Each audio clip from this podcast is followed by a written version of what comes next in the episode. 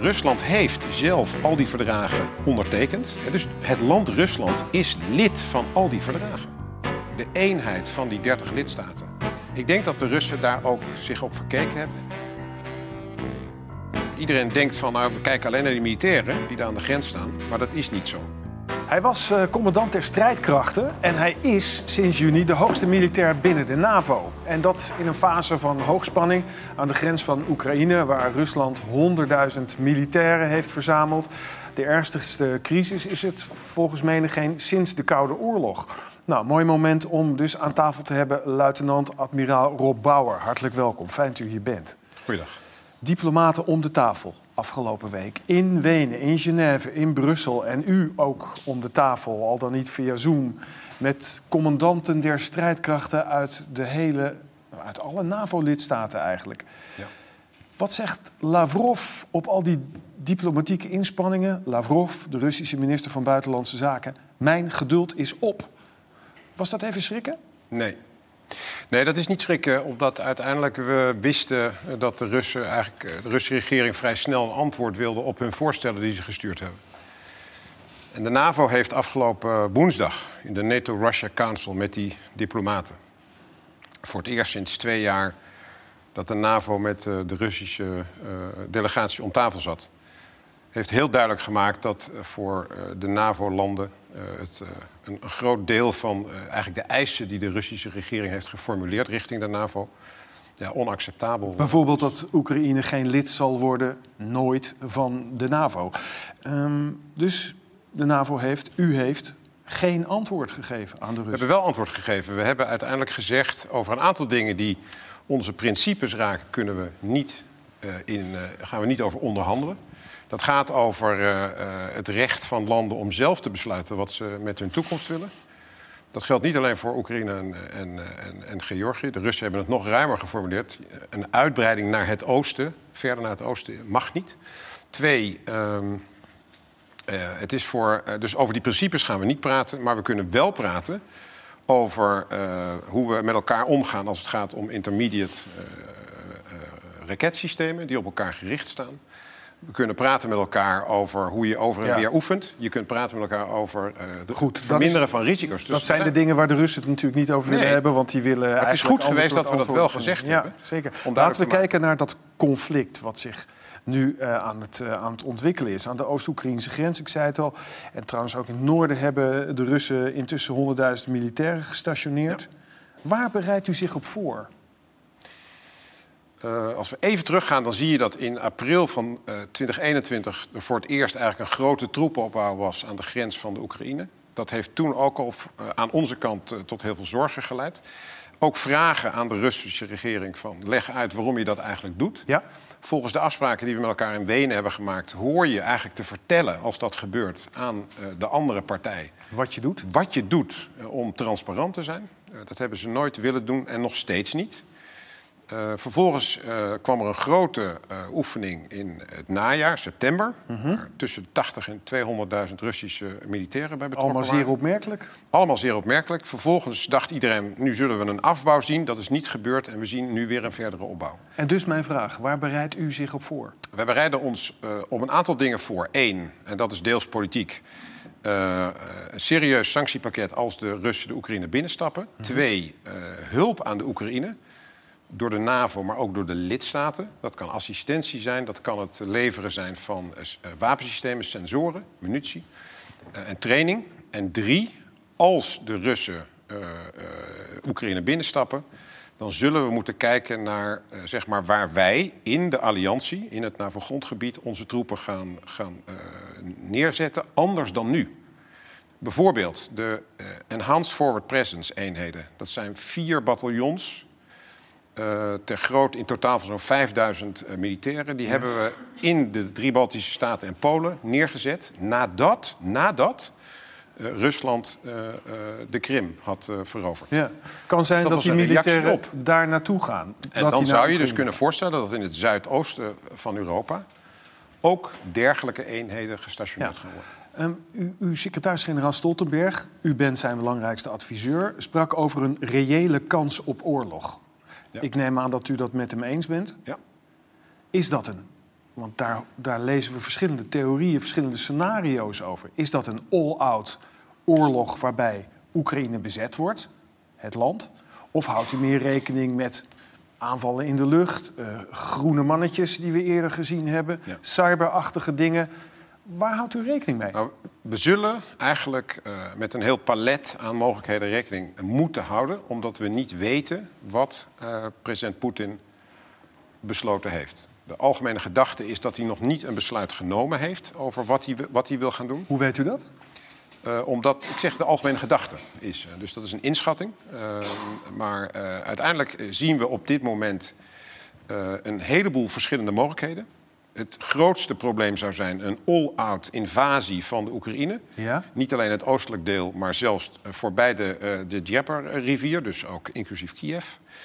Ehm, dat zou feitelijk betekenen dat het een vazalstaat wordt van Rusland. Ja. Eh, twee zou kunnen zijn een beperkte invasie in het oostelijk deel om eh, de Donbass-regio te verbinden met de Krim.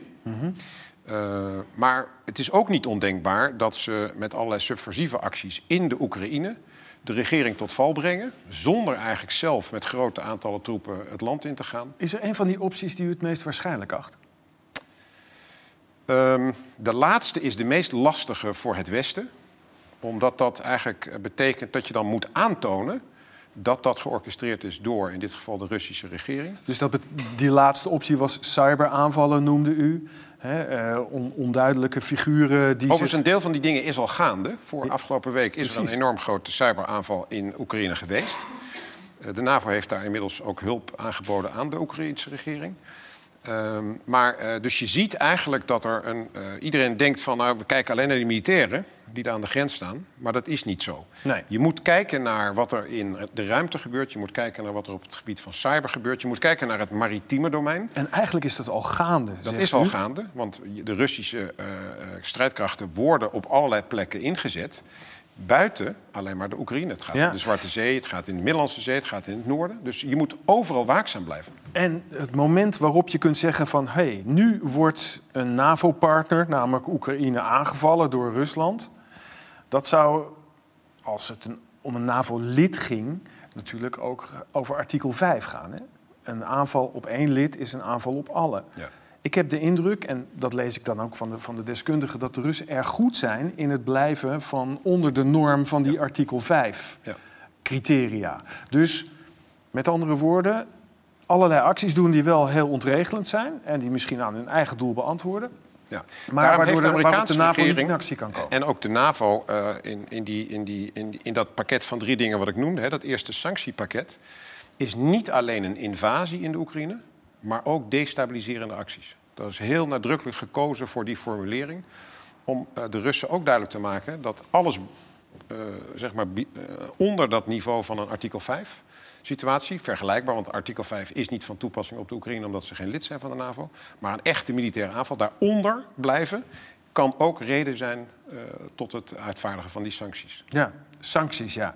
Maar goed, ehm, het is een, dreigt ook een militair conflict te worden, zoals het er nu, nu uitziet. Is het denkbaar dat er NAVO-militairen in Oekraïne gaan vechten tegen de Russen?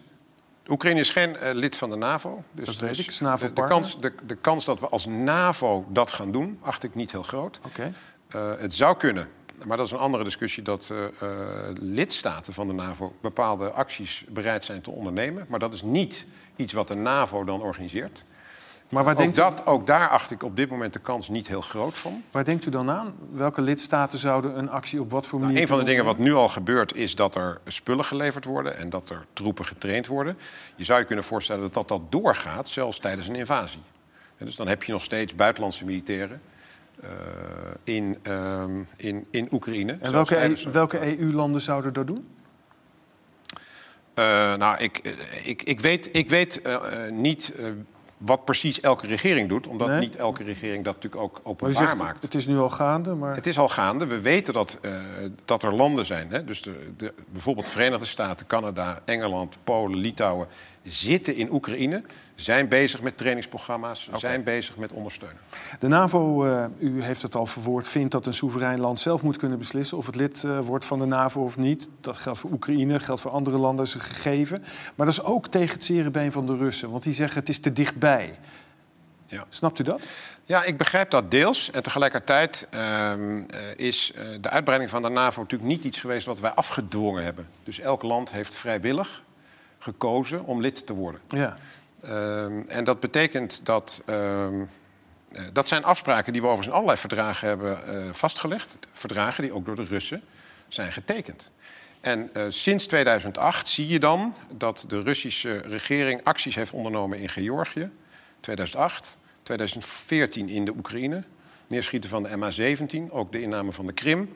Uh, de Donbass-regio, in Moldova ja. later. Dat zijn allemaal Russische troepen die daar niet op uitnodiging zijn van die regeringen van die landen. Met andere woorden? En die daar ook niet gewenst zijn. Nee. En dat is echt anders dan wanneer er NAVO-eenheden gestationeerd worden in de Baltische Staten en Polen. Oud-ambassadeur Edi Korthals Altes, die is uh, inmiddels overleden. Voor zijn overlijden vroeg hij in een uh, opiniestuk zich af, hardop... is dit het waard? Dit principiële punt hè, van het zelfbeschikkingsrecht van landen... wel of niet lid worden van de NAVO... En dan in het geval van Oekraïne, is het dat waard afgezet tegen de dreiging van een oorlog met Rusland? Heeft hij een punt? Uh, ja, in algemene zin uh, denk ik, uh, en dat is natuurlijk uiteindelijk een politieke vraag, of het waard is. want ehm, de inzet van de krijgsmacht is een politiek besluit. Of dat nou in Nederland is of in de NAVO. -hmm. Uiteindelijk is op dit moment de duidelijke boodschap dat we wel voor die principes staan. Ja, en, maar ik hoor u ook zeggen, het is niet erg waarschijnlijk dat er militairen op grote schaal in Oekraïne. Ja, maar dat is niet in tegenspraak met de principes. Uh, de princi het is niet een principe dat wij optreden in een land buiten de NAVO. Dat is geen principe. Dus in die zin weerspreken die twee dingen elkaar niet. maar ik denk dat het goed is dat, dat, dat uiteindelijk nu, als je kijkt naar wat er afgelopen woensdag, de eenheid van die 30 lidstaten. Ik denk dat de Russen daar ook zich op verkeken hebben. ik denk dat ze dat ze ook wel verrast waren door de eenheid waarmee die 30 lidstaten daar spraken.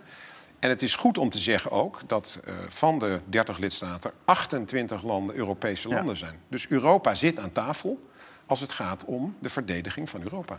Ja, toch is ook interessant dat Poetin de regie lijkt te hebben in dit conflict. Hij heeft ons in dat dilemma gebracht.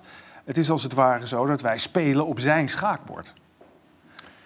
Zou het niet goed zijn als dat initiatief niet alleen bij hem lag? Ja, maar ja, goed, daar gaan we natuurlijk niet over wie er in Rusland het initiatief heeft.